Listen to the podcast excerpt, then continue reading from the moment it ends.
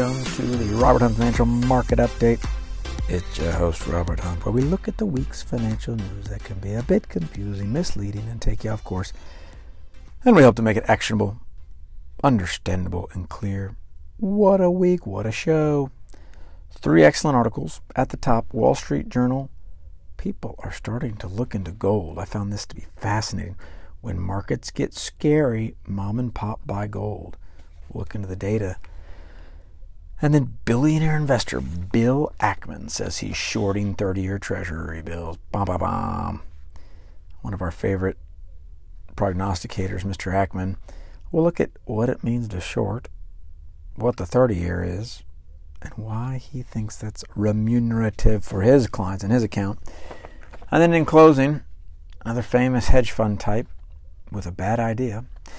Michael Burry of Big Short fame. You may have seen that movie, read the book, just bet 1.6 billion on a stock market crash. Ooh, scary. So let's start here at the top. A lot of fear, a lot of trepidation in these articles. Wall Street Journal. This is Hardika Singh. We featured a few from Hardika Singh, always a good read. When market gets scary, mom and pop buy gold. Swings in stocks and bonds have boosted the metal's popularity with ordinary investors. Huh. Article begins Joe Susano lost thousands of dollars from his retirement account betting on biotech shares in early 2021. Now, this 44 year old integration engineer from Gloucester, Massachusetts, is putting his money into an investment whose value is held up over the long run gold coins. I'm going to read this quote from him. I want you to listen to this and see what what's going on in this man's heart and mind. He says, Precious metals are kind of what just makes it so I can sleep at night, where I hold it and nobody can hurt me. Now, what other sleep aid does this remind you of? Where I can hold it and nobody can hurt me. If you guessed stuffed animal, you guessed rightly this gentleman, Mr. Joe Susana, who's I always appreciate the candor these people agree to come on the Wall Street Journal. I think it takes a lot of courage to get on there and talk about why you believe about investing, mistakes you've made. But he's treating his investments like a stuffed animal. Be careful doing that. He, he later describes the he has. It's impossible that I'm going to end up in a bread line somewhere waiting for someone to drop something into my hand so I can eat. Again, he's he's being candid. He's telling us what exactly is going on in his heart. The article then continues about how gold has done good in some periods and bad in some periods. The article says behind the recent allure of gold, many investors worry the stock market rally this year is concentrated in a handful of tech stocks. The banking crisis encouraged many of them to look at gold. And then this quote, oh, by Scott Woolridge, who's 43. He says this When you're buying metals and holding them, it doesn't matter whether the price goes up or down, you still feel pretty good about it.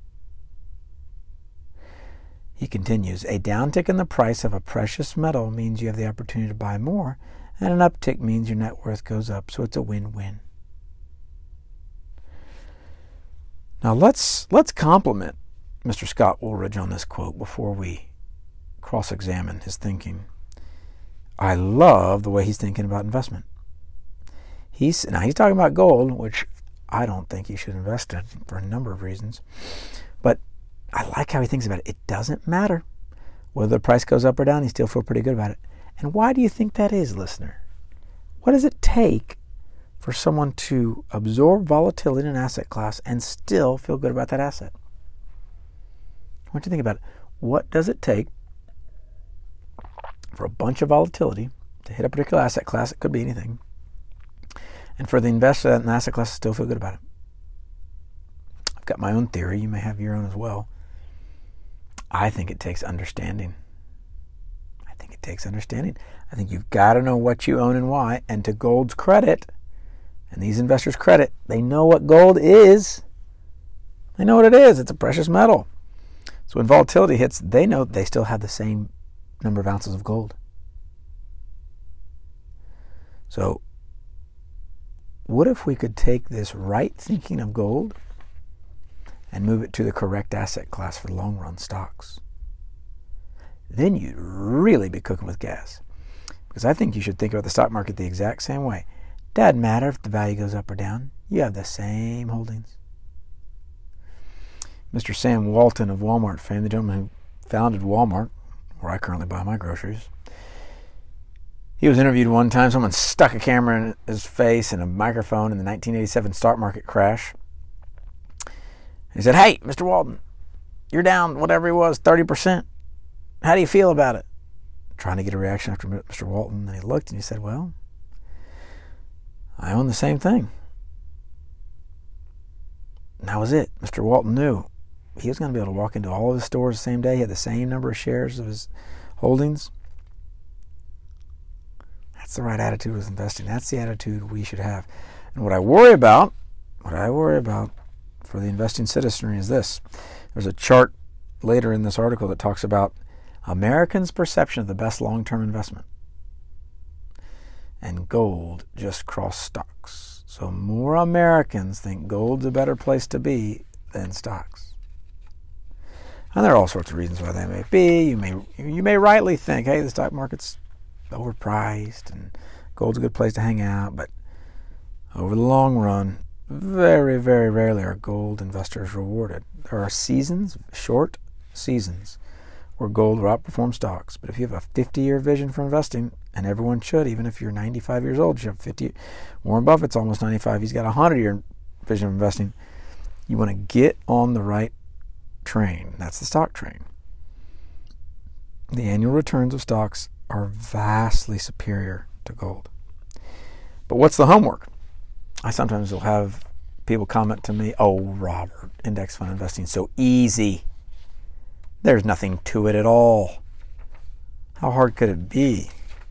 Is that really what you do? Just sit around and tell people to invest in index funds all day? Well, kinda. But it ain't easy. If it was easy, investors would have good returns, and they don't. They do not, on average, have good returns. They do not get the market returns. So the homework you got to do is you got to have the same conviction about the stock market as these people do about gold. And the only way you're going to get it is if you pay the price of reading the books, listening to my podcast. Not a bad supplement, not a bad supplement. But understanding how the stock market works, understanding what a share of a company is, how a company makes money, what your ownership rights are, what a what an exchange traded fund is, what a mutual fund is. All these things to, to, the degree you invest yourself in knowing and understanding these concepts to that degree will you be able to withstand the volatility. And hopefully not end up like this mr susanna where you just want to give him a hug and a, and a stuffed animal when he says it's impossible i'm going to end up in a bread line somewhere where i can hold it and nobody can hurt me we can relate to this can't we we're not so different from mr susanna he's being particularly candid, which we should respect him for, but in the long run, he's paying a very high price for those fears he has. That's a very expensive stuffed animal throwing your money in gold. Incredible opportunity cost. For the last 10 years, gold's up 30%, the US stock market's up 150%. You imagine being on the gold train the last decade? You're up 30%, and you watch the stock market get up 150% you're not going to stick with your investing philosophy. No way. You're going to punt. Stick with the stick with the index fund, the market cap index fund. And now we transition to two billionaires doing silly things, which can happen. I'm reading a particular book called Titan about the great John D. Rockefeller, and it goes through his life and it talks about the period of his life after his involvement in Standard Oil. He still owns all the shares and makes copious amounts of money, but he started investing. You know what kind of investor John D. Rockefeller was? The shrewd, calculated, cunning John D. Rockefeller. What kind of investor was he when he started his family office? A terrible one. And not just kind of bad, awful. Awful. Just bunch of zeros, not doing due diligence, doing deals with Baptists. Okay, that should be a rule in and of itself. But he, at his Baptist church, just throwing money at anyone who came up to him. And he's pretty smart. So we need to be careful. We don't just do what the billionaires do. They will they could lead you down a very bad road. So we have examples here. We're going to start with this Michael Burry, Big Short fame. He was the guy that really saw through the 2008 crisis and saw those mortgage bonds and shorted them, meaning he bet on their price going down and profited from it. Well, guess what? He's back. He's back. More predictions. And he, by the way, folks, I'll just give you a sneak preview. He makes these predictions all the time. So, this uh, CNN here in New York, Nicole Goodkind, Michael Burry, the big short investor, became famous predicting the collapse of the housing market in 08, has bet more than $1.6 billion on a Wall Street crash. This is insane. Robert Hunt's commentary. Burry is making bearish bets against the S&P 500 and Nasdaq 100, according to the SEC. Burry's fund, Scion Asset Management, bought 866 million in put options. That's the right to sell an asset at a particular price against a fund that tracks the S&P 500, and 739 million in put options against the fund that tracks the Nasdaq 100. Now get this: Burry is using more than 90% of his portfolio to bet on a market downturn. Ay, ay. In moments like these, I think back to what the great Warren Buffett said Don't risk what you have and what you need to get what you don't have and don't need. And that's what Mr. Michael Burry is doing. He, he'd do well to just get a, he needs a stuffed animal, like that other guy in the gold article. Just get a stuffed animal. This, this whatever is motivating this. So um, I'm sure he's done a lot of research, this Burry, but when you read something like this, you've got to have some context. Oh, in January, he, tripped, he, he tweeted a cryptic message, sell. But by the end of March, he backtracked, I was wrong to say sell. That was this year. Since he wrote that, the S&P 500 and Nasdaq have both notched big gains. They're up nearly 16% and 38% this year. And he told you to sell. Huh. So, when really wealthy people with track records of success and a lot of intelligence tell you to do something, beware.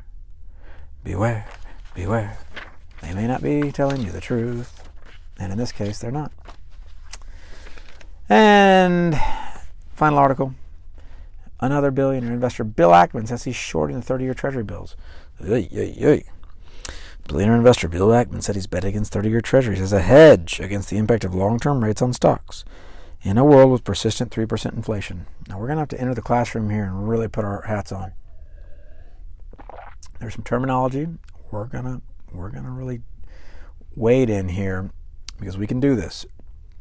At the Robert Hunt Financial Market Update, the listener can do this. So, what is a 30 year treasury? It's a bond. That's a promise from the federal government to pay the holder of that bond interest over a 30 year period at a fixed rate. So, for many of you, who are in the interest rate world, you, you know this. Interest rates are going up. And they're going up a lot.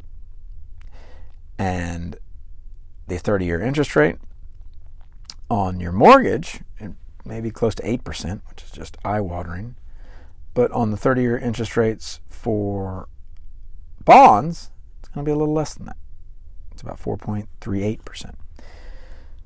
Well, what Bill Ackman is thinking is that as interest rates rise, when he when he gives you that quote, hey, he thinks three percent inflation. Remember, the federal government, the Reserve, not the federal government, the Federal Reserve has a two percent inflation target. So Bill Ackman is thinking, hey, the Federal Reserve is going to keep raising rates until they hit that two percent number. Their mandate, that two percent mandate that Jerome Powell, Federal Reserve Chair, always talks about. And because of that, I think, Bill Ackman says, I think the value of these bonds. is going to go down because interest rates are going to go up.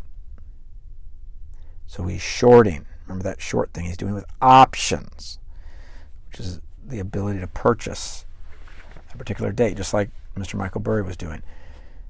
So, what in the world? Why is Bill Ackman not just keeping it simple, keeping his costs low, investing some time horizon long? What's he doing? Doesn't he listen? I don't know, class. I just don't know if he's listening. One day, maybe. But he sees this as a hedge.